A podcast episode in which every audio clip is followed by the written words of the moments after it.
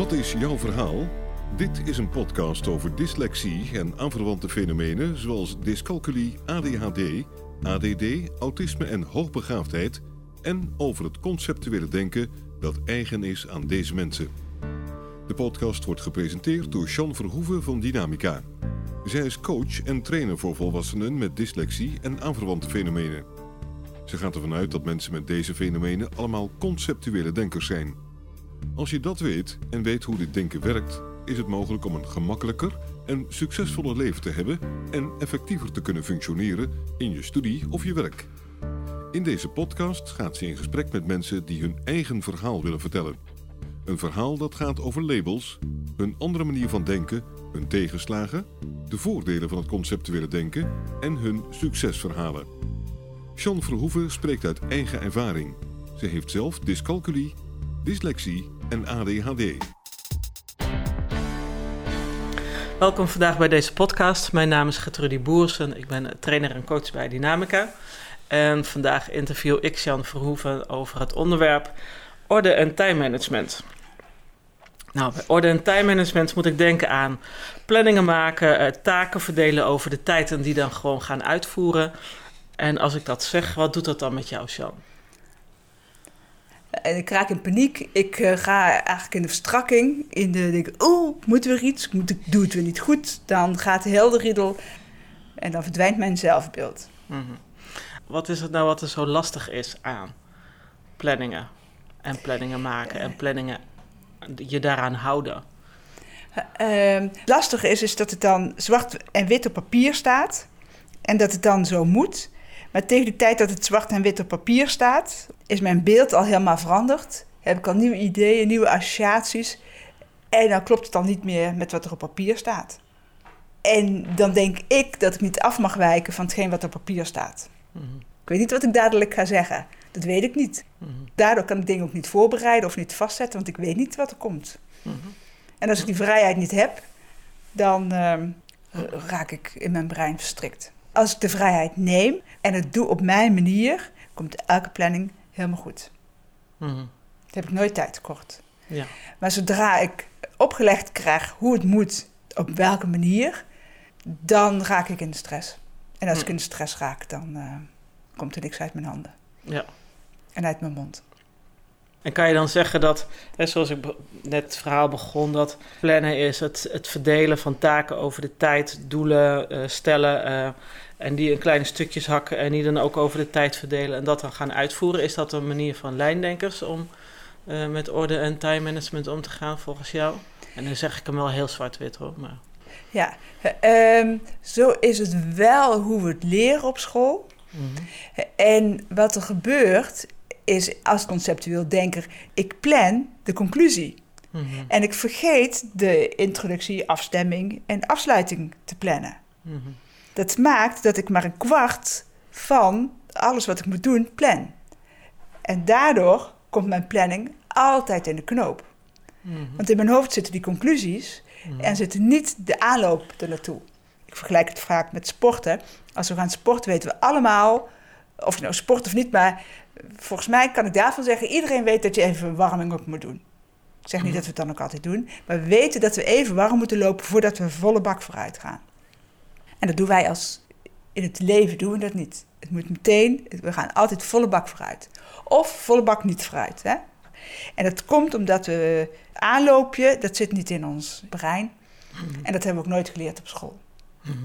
Ik heb een aantal uh, orde- en time management cursussen gedaan. Er is me nooit uitgelegd dat ik beginstapjes vergeet. Mm. Nou, en sinds ik dat weet, kan ik beter plannen. Mm. Ja. Want wat is jouw manier van plannen dan? Nu, tegenwoordig, ik maak een mindmap. En ik bedenk wanneer het uh, af moet zijn. En vervolgens uh, check ik of ik daar ja, voel ik tegenwoordig voor het, hè, of ik in de stress schiet of in de ontspanning. En als ik in ontspanning ben, dan komt hij goed. En als ik in de stress schiet, dan gaat het niet goed. Hm. In feite is mijn planning dat ik tegenwoordig tegen mezelf zeg: het komt goed. Want ik bereid nog steeds niks voor. En dat is niet zo. Hm. Ik kan nu vertrouwen op dat het klopt en dat de tijd klopt. Dat ik precies weet wanneer ik wat doe. Hm. Ja, want als we het over orde- en tijdmanagement uh, hebben, dan zeg jij altijd, ja, eigenlijk hebben we het helemaal niet over orde- en tijdmanagement, eigenlijk hebben we het over faalangst, ja. over uitstelgedrag. Waarom is dat eigenlijk? Uh, uh, we plannen in feite alleen maar die conclusies, waardoor we altijd tijd tekort komen. Als ik bedenk van oké, okay, ik ga zo meteen een stuk schrijven, dan denk ik, oh, dan moet het er meteen zijn. Dan moet ik meteen kunnen schrijven. Of als ik ga studeren, moet ik meteen zin hebben. Moet ik meteen weten welk onderwerp het is. Moet ik meteen zitten en aan het werk. En zodra dat, dat niet lukt, hoor ik... Dan denk ik, oh, ik heb vandaag mijn dag niet. Het gaat niet lukken, ik kan het niet. Ik weet het niet. En dan uh, zit jij te typen. Nou, dan denk ik, ja, zij kan het wel en ik niet. Nou, en dan gaat die machine aan de slag van mijn zelfbeeld. Cancelt dan naar beneden.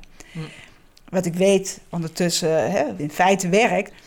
Uh, lijndenken denkt, oké, ik uh, ga over een half uur ga ik beginnen met studeren. En ik heb zoveel tijd. Nou, dan neemt ze ook nog een kwartier om dat boek er even bij te pakken. Van, heb ik wel zin uh, vandaag? Gaan we even checken. Heb ik nog iets nodig? Dus dat is die warming-up. En, oh, ik heb helemaal geen zin vandaag. Ja, en, en dat zelfbeeld keldert niet meteen. Diegene kan dan ook veel gemakkelijker denken van... oké, nou ja, ik weet dat het dadelijk komt. Die zin komt wel.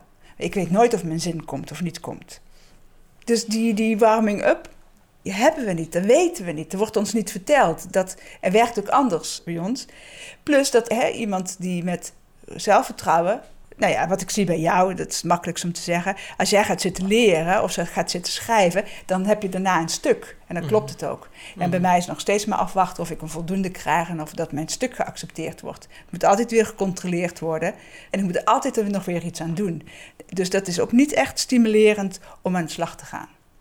Dus hij is tweeledig. Je zegt dat zelfvertrouwen is er niet wat ik op ga schrijven of dat wel klopt of het wel goed uh, gedaan is. Waar komt dat vandaan? Nou, dan hebben we het weer over dat dicté, of over dat opstel, of over al die toetsen vroeger op school. Uh, daar had ik keihard geleerd, uh, of ik wist dat het kon. Is datgene wat ik ingeleverd heb, is um, ja, bij dicté gewoon een 1. Maar bij opstellen, ja, het was gewoon een fantastisch verhaal in mijn hoofd. En dan krijg ik toch weer nou, een rood blaadje terug of een opmerking. Het is niet helder, niet duidelijk. Nou, in ieder geval krijg ik daar geen 9 voor, zoals het verhaal waard is. Mm. Dus die teleurstelling, die komt. En als je, ik zeg altijd, tot je twintigste zit je verplicht op school. Tot je twintigste krijg je constant te horen of te veel te horen. Het is niet goed genoeg, je, je let niet op, je zit niet stil, werk nou wat harder. En dat is... De structuur van de tekst is waarschijnlijk ook niet goed. Ja, maar dat vertellen ze niet eens, dat die structuur niet is. Ze zeggen gewoon, het staat door elkaar, je doet je best niet, het is slordig. Dus zeiden ze dat maar, die structuur. En zeiden ze dan maar, we gaan eens even, ik ga eens even die structuur uitleggen. Hoe kan jij als conceptueel denker die structuur beetpakken? Hè? Zo, wat Ja. ik hier doe. Ja. Dan, dan kunnen we vorderingen maken. Maar ja, als, het wordt niet verteld hoe we werken. Nou, en daar, en dan hoor je alweer aan mijn stem, hoor ik alweer een beetje. Hè? Ja. Dat is wat niet verteld wordt en dat maakt daar, waarom het niet lukt bij ons. Mhm. En al die jaren verteld is dat je het niet goed doet. Nou, en vervolgens zit je op je werk, heb je een leuke baan eh, te pakken, studie afgerond, of niet, maar in ieder geval een leuke baan te pakken. En dan moet je een mailtje schrijven en dan denk je, oh, maar als die het leest, of als die het leest. Dus dan kan het zijn dat je eh, jezelf, dat je fantastisch kan schrijven, maar dat je er niet naartoe komt, omdat je zo bang bent op, op zo weer de afwijzing. Want elk dicté, elke één is een afwijzing. Elk Mhm. onvoldoende is een afwijzing. Hm. Op, in feite, op wie jij bent en Ja. wat jij kan. Dus dan zeg je eigenlijk, zodra mensen bepaalde dingen moeten gaan doen, schrijven, stuk maken, planningen schrijven, dan, dan ontstaat weer gelijk dat idee van, oh, Ja. ik kan het niet, ik doe het vast niet goed. Maar waar jij goed in bent, is tegen mij zeggen: dat moet je even zo doen, of dat moet je zo doen. Oh ja, En als ik dat dan doe op jouw manier, dan fiets ik de verkeerde kant op, pak ik iets verkeerd vast, of dan, dan gaat het mis. Mhm. Want dan ga ik het doen op jouw manier. Ja. En dat zit in hele kleine dingen, zit dat. B- Bijna in, hè, als je dat nou zo vastpakt, en als ik dat dan zo doe zoals jij het zegt, dan doe ik het niet op mijn manier. Mhm. En dan gaat het mis. Nou, en dan, dan denk ik, donder op. en, ik, en dat kan ik steeds meer terugpakken. Dan zeg ik ook, je hoeft mij niet te vertellen hoe ik het moet doen. Ik ben toch niet achterlijk. Ik ben wel dyslectisch, ADHD, weet ik veel wat, conceptueel denken. Maar ik ben niet achterlijk.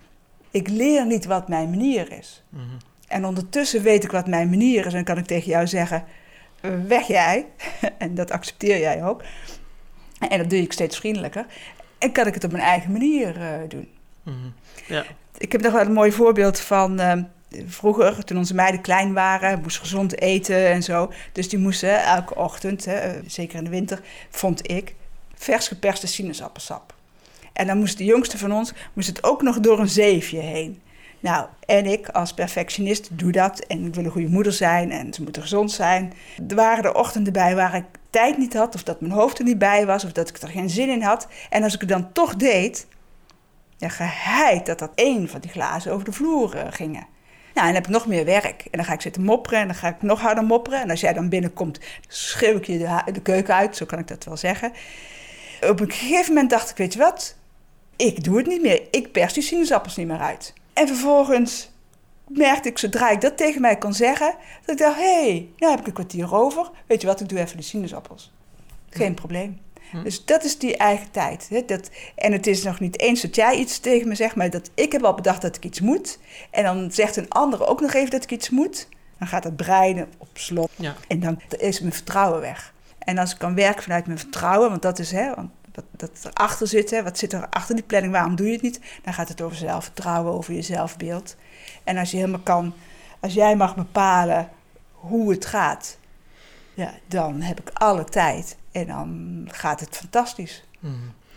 Wat mij opvalt is, eh, straks zei je ook iets hè, over nou ja, dat ik je dan ga vertellen hoe je het moet doen. Dat is natuurlijk iets wat in onze praktijk ook heel veel klanten te horen krijgen, van een leidinggevende bijvoorbeeld, die dan vaak een, een lijndenker eh, is. In feite gaat het niet over lijn- en beelddenken. In feite gaat het over ons eigen zelfvertrouwen. Ik kom er steeds meer achter hoeveel jij dat uit het beeld doet. Maar dan projecteer jij jouw beeld op mij, op hoe ik het moet doen. En jij wil het gewoon hebben zoals jij het wil hebben.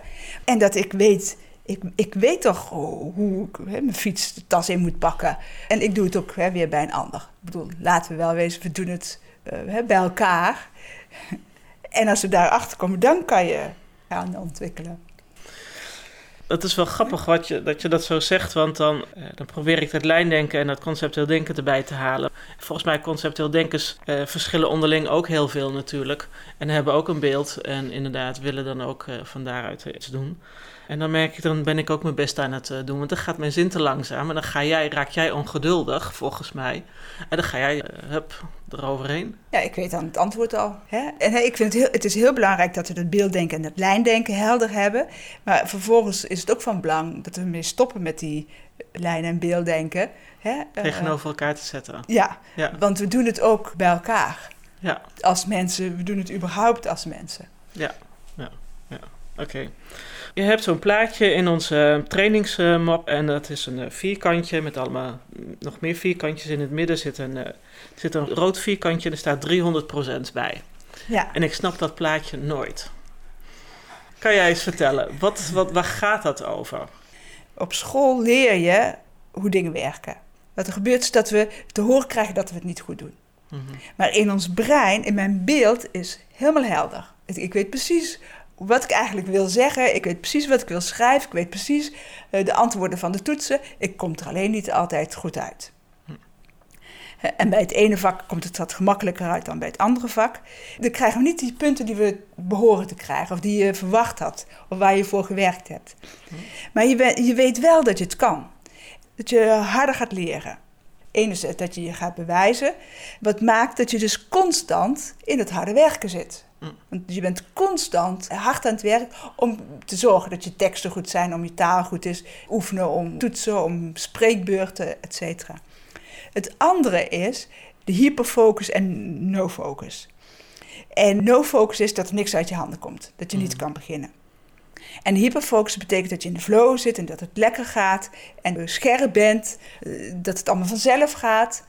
En dat is lekker. Mm. En dan doen we de mooiste dingen. En wat we willen is daar altijd zijn. Mm. Nou, en van jongs af aan zitten we daar, hè, zelfs al voor school, want dat is ook dat beelddenken doet dat. Hè? Want als we in dat beeld zitten, dat is helder, is duidelijk, is, scherp. En als we daar in die flow zitten, dan kunnen we het ook allemaal fantastisch zeggen, doen en uh, neerzetten. En dat is lekker. En dat maakt dat we daar altijd willen zijn. Hm. En als we er niet in zitten, dan vinden we dat we niks doen. Hm. Eh, die supermomenten, dat is die 300 In die supermomenten dat je in die flow zit of die supermomenten dat je veel te hard aan het bewijzen bent, neem ik aan. Allebei. Oh. Het zijn twee dingen. De, die bewijsdrang en die eh, flow. En we vinden dat we dat, daar altijd in zitten, betekent dat we altijd hard aan het werk zijn. Maar dat hou je niet vol, je moet rusten. Mhm. Je kijkt heel erg moeilijk. Ja, ik kan me niet voorstellen dat die 300% dat dat ook altijd lekker is. Is het ook niet altijd lekker? Het is een gewenning. Want dan gaat het tegenover staan. Als je keihard werkt, is, nou, studeren voor ons brein is topsport voeren. Maar topsporters moeten ook helemaal uitrusten, want dat lijf moet opbouwen. Ja. En wat wij niet leren, is dat we uit moeten rusten. Als wij dan nou, een mooi project neergezet hebben, dat is ook wel een heel mooie. Nou, dat project is fantastisch gegaan, iedereen blij, maar niemand ziet hoe hard jij daarvoor gewerkt hebt. Hè, En dan ga je ook s'nachts dat brein door. Mhm. Dus dat kan het zijn dat je, hè, vroeger in projecten draaide ik drie weken lang project. Eindelijk zit ik er dan in. En vervolgens gaan we door. Mhm. En dan kan ik scherp zijn en in de flow zitten. En, en, eh, en vervolgens is het klaar. En dan zak je in zo'n put. Dat is naar en dat is vervelend. En als dan iemand vraagt hoe was het, dan kan je dat niet eens vertellen. Dus dan heb je weer, oh stom, ik kan het niet vertellen. Goh, ik zat er zo lekker in vorige week. Toen kon ik alles, kon ik het precies vertellen. En nou lukt het me niet. Mhm. En vervolgens moet je naar een volgend project. Wil je in die stroom zitten, in de versnelling zitten. En ook daar vergeten we dat we die opbouw nodig hebben. Mhm. Wat ik er straks ook vertelde. Die opbouw vergeten we. We weten allemaal dat we het doen, maar we hebben daar geen bewustzijn op. Mhm.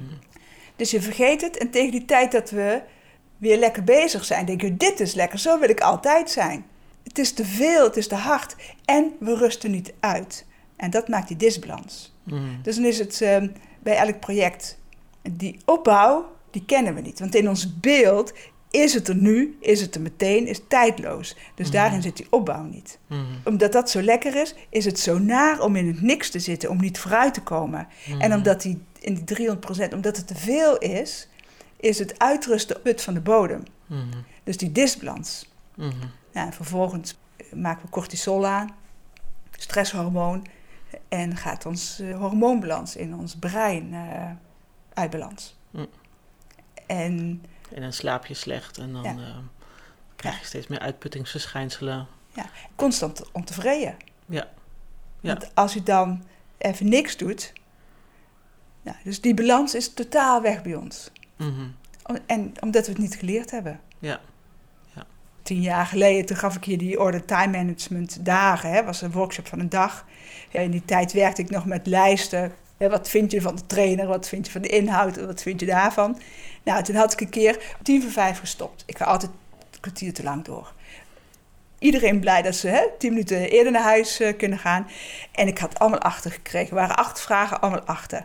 En ik was voor negen en tienen gewend.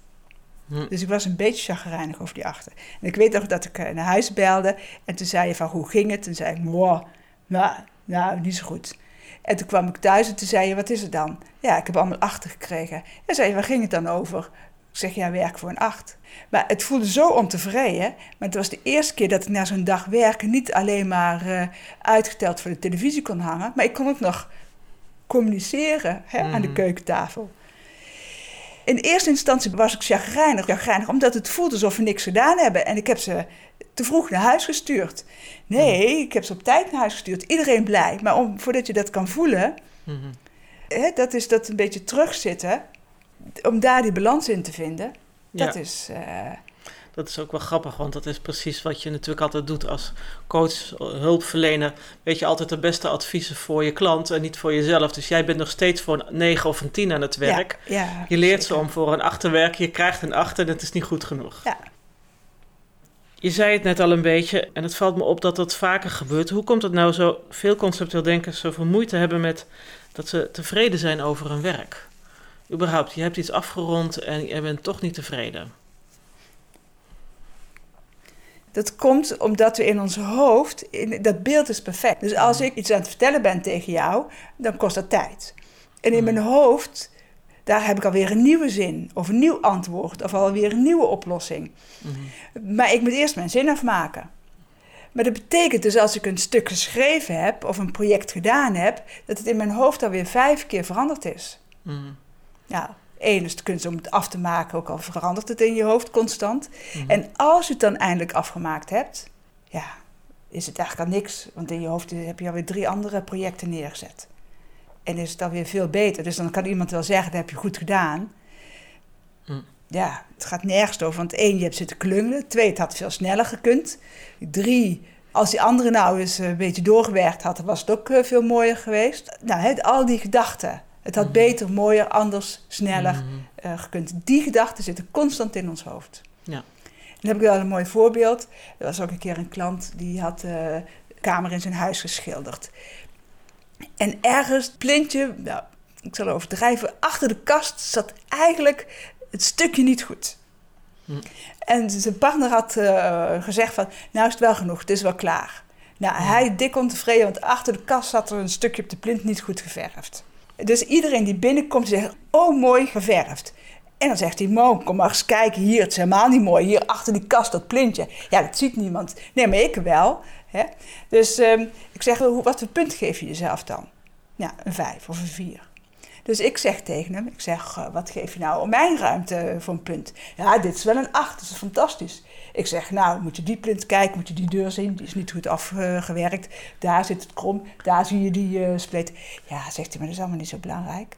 Ik zeg, precies. Dus van ons eigen werk, Mhm. we weten precies waar het mis zit. En bij een ander, ja, zien we dat niet, daar letten we niet op. Mhm. En dat sjouwen we wel altijd mee. En dat maakt dat we nooit kunnen zeggen, ik heb het goed gedaan. Nou, dan ga je zitten emmer over dat klein dingetje, Hm. wat heel groot voelt. Kan je niet eh, door. Ja. En het is wel leuk. En als een ander dan gaat zitten praten over iets kleins, in een vergadering bijvoorbeeld, hè, doorgaan over klein detail, dan zeggen we ja, niet zozeer over dat detail. Laten we dat project eens gewoon gaan doen. Laten we eens gewoon, dan zien we wel. Daarin zijn we ook heel dubbel. Maar dit zit wel onszelf in de weg. Mhm. En daarom gaat het zo over dat zelfbeeld bij orde en time management. Hm. Of we beginnen met iets en dan maken we het niet af. Of het duurt heel lang voordat we aan iets beginnen. En als het dan af is, en het staat er, en dan zitten we aan al die negatieve dingen te denken. In plaats van dat we dan kunnen genieten van, goh, oh, ik dacht dat ik het drie weken zou kosten, heb ik het in een half uur gedaan. Ja, ja. Dat een leidinggevende soms sneller tevreden is dan dat je het zelf bent. Hè, als jij nog steeds die 300% nastreeft en de leidinggevende is met 100% alweer tevreden. Ja, dus het is, het is in feite nooit genoeg ook wat je doet. Ja. Terwijl de ander al lang tevreden is. Ja. ja, en werken voor een acht, dat het altijd beter kan. Ja, Maar dat betekent niet dat het beter moet. ja, En werk voor een acht betekent tevreden zijn met de energie die je erin stopt. Ja. En dat is ook wel weer eh, terug te leiden naar, hè, eh, en dan doe ik het vanuit de dyslexie, dat dicté. Werk je uren, zit je op dat dicté. Mhm. En uren oefen je. En de volgende dag krijg je dat dicté en lijken de woorden weer als nieuw, Mhm. nooit gezien. En vervolgens wordt er gezegd, werk eens wat harder. Je hebt niet geoefend. ja, Ja, hoezeer doet dat? Ja. En dan kan je ook niet meer zeggen, weet je hoe hard ik gewerkt heb? nee. Dat kan je niet zeggen, want je bent al zo, zo teleurgesteld, zo dat niemand dat ziet. Mhm. Nou, en vervolgens krijg je, nou, voor mij was het dan scheikunde. Ja, ik bedoel, dat doe ik, ik zie het en ik doe het, daar hoef ik niet voor te leren. Nou, dan wordt er gezegd, nou, als je nou eens voor eh, Nederlands ook zo hard werkt als voor scheikunde, dan eh, kan je dat tenminste opkrikken. En dan denk ik, maar ik doe niks voor scheikunde. Daar doe ik niks voor, daar daar hoef ik niks voor te doen. Dus daar waar je keihard voor werkt, wordt niet gezien. En daar waar je niks voor doet, denk je, ja, dan ben je, is het niet te vertrouwen. Dus daarin kan je ook geen vertrouwen in je opkrikken. En dan de andere keer doe je voor scheikunde iets en dan zeggen ze ja, maar zo schrijf je dat niet. En dan gaan ze weer zitten zeuren over een, een schrijffout. Want er zit altijd wel het gevaar dat er iemand zegt, ja, zo schrijf je dat niet. 15 jaar lang, tot je 18e, 19e, 20e, krijg je die opmerkingen. Dus dat zit helemaal doordrenkt in eh, je systeem. Mhm. En dan is het heel erg moeilijk om te bedenken dat je wat waard bent. Mhm. En dat is ook de reden dat je dingen ook uitstelt als je dan iets moet gaan doen. Ja, bij de selectie gaat het over dat dicté, maar ook hè, een mail, de volgorde in een mail opstellen. Dat, daar hebben alle conceptueel denkers eh, last van. Mm. Het mooie is, wat ik ook zie, is hier dat je het ziet bij mensen die weinig opleiding hebben gehad, hoog, veel opleiding hebben gehad, goede banen hebben, geen banen hebben. Ik zie bij iedereen dat het gaat over dat zelfbeeld. Ja. Hè, wat ik al zeg, als ik bepaal of de sinaasappelsap komt of niet, dan is mijn ochtend op orde. En dan kan ik alles. Dan kan ik mijn uh, horen, ruiken, zien, proeven, voelen inzetten. En het enige wat je daarvoor nodig hebt is zelfvertrouwen. Ja, ja, ja. En dus een goed zelfbeeld. Nou wordt er altijd gezegd, uh, conceptueel denkers hebben niet zo'n heel groot uh, gevoel voor tijd. Hoe speelt dat verder nog meer een, uh, een rol in dit thema? Soms doe ik heel veel in heel weinig tijd en soms... Mm -hmm. Nou ja, een boek, hoeveel boeken heb ik in mijn hoofd zitten? In mijn hoofd is het allemaal helder. Maar voordat dat... Het moet wel op papier. Dan, dan raakt het uit, uit de tijd. Want in mijn hoofd is het verhaal al klaar. Maar voordat ik alles opgeschreven heb, dat, ja, daar ben ik vijf weken mee bezig. Of in het boek, als het over boek hebben, vijf jaar. Mm. Dus het duurt, het duurt altijd langer. Hoorde een podcast um, van een journalist die het had over schrijven. En die vond ik wel leuk. Als journalist kan je schrijven en dan weet je hoe het zit. Mm. En toen zaten die journalisten te praten met elkaar. Ja, als alles mee zit, dan uh, schrijf je een, een half A4'tje in een uur tijd. Mm. Maar als het tegen zit, kost het vijf uur. Maar we gaan ervan uit dat het altijd allemaal mee zit. Dus dat het in een uur kan. Hm. Dus als je dan iets gaat plannen, plan je dat in een uur. Denk, vergeet je dat het af en toe vijf uur kost. Nou, en als het dan vijf uur kost, dan ga je weer, hè, dan gaat dat systeem aan de slag. In dat beeld is het perfect. Is er geen tegenslag, is er geen gedoe, is er geen paniek, is er geen... Er klopt het gewoon. En daar blijven we dus van uitgaan. Ook al weet ik al eh, 30 jaar dat het zo niet werkt... Mm. Mijn beeld zegt, zo werkt het, dus zo werkt het. Mm. Dus zo kom ik altijd tijd tekort. Of gaat mijn planning altijd de mist in. Mm. Want in mijn hoofd is het al klaar. Ja, ja. Maar om mezelf die tijd te geven, nou, dat heb ik moeten leren. Mm -hmm. Dat, uh, ja.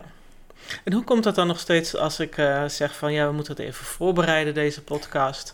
Ik wil ook even zeker weten dat alle onderwerpen rondom dit thema gewoon aan bod uh, komen. En wat gebeurt er dan? Hup, je gaat over de rooien. Dat heb geen zin. Uh, je sport er tegen. Wat moet dat nou? Komt dat dat je dat ook dat voorbereiden nog steeds lastig is? Nou, eigenlijk wat ik net zei. Dan heb je het voorbereid. Maar twee dagen later is die voorbereiding toch weer weg. Mm -hmm. Ik had vier dagen achter de rug en dan zeg je s'avonds nog even voorbereiden. Dan denk je, ja, nou heb ik geen zin meer, nou ben ik moe. En dan sputter ik. Voorheen, hè, twee jaar geleden of vijf jaar geleden, zou ik nog echt mot gemaakt hebben met je. Nog zijn gaan schreeuwen. Nu dacht ik, weet je wat, zoek het maar uit, ga ik niet doen. En werd ik de volgende ochtend wakker en dan ga ik die, zitten die podcast alweer in mijn hoofd. Nou, nu kan ik uh, even uit bed gaan, papier pakken. Ik heb in vijf minuten tijd vier mindmaps gemaakt. Hm. En dan staat het wel op papier. En nu kan ik teruggrijpen op dat papier. Omdat mijn Mhm. brein ontspannen is. Ja. Voorheen kon ik dan dat papier hier wel hebben liggen. Maar denken, ja. Dan kan ik denken... Ja, maar Gertrudie zal wel zeggen dat ik dit anders moet vragen. Gertrudie zal wel uh, hier commentaar op hebben. Dan stel ik de verkeerde vragen, die nog steeds helemaal goed zijn. Maar dan ben ik ondertussen met wat andere mensen vinden van mijn werk... ben ik hier bezig met iemand te interviewen. Dan loopt het allemaal door elkaar. En dan vergeet je het goede antwoord te geven of de goede vraag te stellen. Je zei iets van, hè, uh, dan vraag ik na te eten, of zeg ik van, goh, we moeten het daar nog even over hebben. We moeten nog iets voorbereiden. En dat is ook wel grappig, want dat heb ik al die jaren ook wel steeds meer met jou gemerkt. Soms moet ik bepaalde dingen gewoon niet op een bepaalde tijd zeggen. Als ik Ja. dat om tien uur doe, dan ga je sowieso over de rooien. Tien uur s'avonds. Tien uur s'avonds, ja. Ja. Ja, na het eten, eh, dat ligt een beetje aan of je hard hebt gewerkt of niet. Dan kan het soms wel, soms niet. En dan lijkt het net alsof ik van dat soort dingen allemaal geen last heb. Maar dat is natuurlijk ook niet zo. In ieder geval merk ik wel, bepaalde tijden moet ik niet met jou het over bepaalde dingen hebben. Want dan heb je weer het gevoel van, hé, hey, ik moet weer wat. Ja. Terwijl ik eigenlijk uit wil rusten. Ik wil gewoon wel even gevraagd hebben van, hé, hey, wanneer gaan we dat doen? Er moet toch af en toe even iets gepland worden, want anders dan vergeten we dat en dan gaan we iets doen zonder een voorbereiding bijvoorbeeld. Ja, dat is wel een hele goeie. Als ik de hele dag aan gewerkt heb, Nou, dan is die focus, hyperfocus, non-focus. Mhm. En eh, hier op het werk ben ik gefocust. Het is voor mij heel belangrijk dat ik, als ik dan, als ik gewerkt heb, dan stop ik met, in feite met denken. Mhm. In feite ook met sturing geven. Dan laat ik het los. Mhm. Dus als ik dan, en dan ga ik in ontspanning en ik, het brein moet tot rust komen, anders kan ik niet slapen. En dan kom jij om tien uur Hm. en dan kom jij met een vraag over iets. Dan moet mijn brein weer aan. En daar Ja. heb ik geen zin in, want dan, dat Hm. kost mij een uur eh, slapen. Als ik niet goed slaap, dan kan ik niet vanuit focus werken en niet vanuit ontspanning. Mhm. En het tweede is, dan zitten we samen te eten en dan hebben we tijd zat. Maar dan moet jij zo nodig televisie kijken. En als die televisie afgelopen is, dan kom je met vragen. Dan denk ik, doe dat voor die televisie. Ik hoef niet altijd televisie te kijken. Dan krijg ik te horen dat mijn orde niet oké is. Terwijl jouw orde is die niet oké is, want dit doe je op tijd. Mhm. En het eerste wat ik denk is, oh, dat moet ik nog kunnen. Mhm. En dan stel ik dat voorop, dat ik dat moet kunnen, in plaats van wat ik wil. Ja, nee. En Terwijl- dus dan zit wel weer het moeten en waar is mijn plaats? eh. Ja. Ja. En waarom komt het dan om tien uur 's avonds? Is dan ook, dan ben ik ook ontspannen. Ja. En dan, en dan komen ineens de ideeën van, oh, we moeten dit nog doen, oh, we moeten dat nog doen. Ja. En dan denk ik van, oh, dat is handig om dat even te zeggen. Maar dat is bij jou dan weer helemaal niet handig, want dan ga jij weer in die overdrive. Ja. Voor mezelf dan iets heb van, ja, maar ik moet het wel onthouden. Ja, en dan zeg ik tegen mijn klanten mindmappen. Ja, ehm, je zei net ook, eh, leer mensen eigenlijk voor en achter te gaan. Hè? Hoe doe je dat eigenlijk? Dan ga ik met een voorbeeld eh, beginnen. Een van mijn klanten zag me een beetje moeilijk kijken. Ik zeg, gaat het nog? Nee, zegt hij, ik heb geen eh, concentratie meer. Ik zeg, nou, zeg, het geeft niks. Zie maar wat je oppikt. Dus nou, hij doet het en die- iemand geeft een presentatie. Hij staat ook nog met zijn rug hè, ervoor, dus die klant die ziet echt helemaal niks. En vraag ik na afloop van, en? Heb je het kunnen volgen? Ja, ja, hij stond ervoor. Ik zeg, ja, dat weet ik, maar heb je het kunnen volgen? Ja, zegt hij eigenlijk wel. Ik zeg, nou, dit is 80% werken. Je hoeft niet Mhm. geconcentreerd te zijn. Mhm, We pikken het toch wel op. mhm, Er is niks wat we missen. Overconcentratie, dat is pure energieverspilling.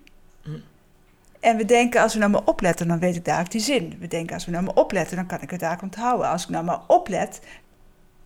Het gaat erover dat, eh, dat je eigenlijk ja, vanuit je centrum werkt. En dat je weet hoeveel je al weet. En hoeveel je aan handbeweging, gezichtsuitdrukking, hoeveel informatie je oppikt. mhm. Nou, en vervolgens kon je er ook nog feedback op geven en eh, dat soort dingen. Dus ik benoem het, ik laat het zien. Ik vertel ook hoe lastig het is. En hoe ongewoon het is om ja, lui mogen zijn. Mhm. We krijgen ons hele leven te horen dat we lui zijn en dat we langzaam zijn. Dat zijn we niet. Maar om lui te mogen zijn, Wat naar jouw gevoel lui zijn is. ja, ja. En dan zit je in die 80%. Ja. Voor 80% werken is veel moeilijker dan welke scriptie schrijven ook. Mhm. Hè? Of welk verslag schrijven, of wat dan ook. Hm. Hm. En daar zit het werk. ja. Dus als het over orde en time management gaat, het over leren niks te doen. Ja. Ja. Althans, en dat is natuurlijk niet waar. Als je niks doet, dan doe je vaak heel veel. Ik ben ook iemand die altijd vreselijk hard gewerkt heeft en eh, eigenlijk zo min mogelijk doen, terwijl je wel blijft doen wat gedaan moet worden. Dat moeten, het doen, dat, oh, doe ik het wel goed? Wat vinden ze ervan? Zelfs als niemand kijkt, want dan ben ik al helemaal alleen thuis, is- voel ik me nog bekeken. Hm. Voel ik me nog beoordeeld. Is het niet mijn moeder, dan is het mijn oude leidinggevende of leraar van school of ben jij het. Dat moeten het niet je eigen manier. Hè? Dat is echt eh funeste. Eh, we zijn zo aan het einde van de podcast, denk ik, ongeveer gekomen. Heb ik nog iets vergeten te vragen? Is er iets wat jij nog wil vertellen? Waar het over gaat is dat je weet hoe, hoe hard je aan het werk bent. Dat je accepteert hoe hard je aan het werk bent. Mhm. Hoeveel invloed dat, dat heeft op alles. Ook dat je weet hoe je zelfbeeld is. Hm. Want dat is zo bepalend voor alles. Ja. Ja. En dat je vooral tegen jezelf zegt dat je lief bent voor jezelf als je weer in jouw idee zoiets doms hebt gedaan. Hm. Ja, dat je lief bent voor jezelf. Oké. Dankjewel. Alsjeblieft. Wil je reageren op deze podcast of heb je vragen? Stuur dan een mail naar podcast.dynamica.nl. De reacties zullen worden meegenomen in volgende podcasts. John Verhoeven geeft coaching, workshops en trainingen. Wil je meer informatie? Kijk dan op www.werkendyslexie.nl of www.geniaaloprechts.nl of bel 020 639 1099 020 639 1099. Jean Verhoeven heeft twee boeken geschreven over dyslexie: Slimmer dan je baas en Dyslexie, Stoornis of Intelligentie. Deze boeken zijn te koop in elke boekhandel. Stuur de podcast door naar iedereen waarvan je vindt dat ze meer zouden moeten weten over dyslexie, ADHD, ADD, dyslexie, dyscalculie, autisme en hoogbegaafdheid en het conceptuele denken. Deze podcast is gemaakt in samenwerking met Marcel de Hoog van Storytelling Media. Hij verzorgt de technische, redactionele en morele ondersteuning. Tot de volgende aflevering.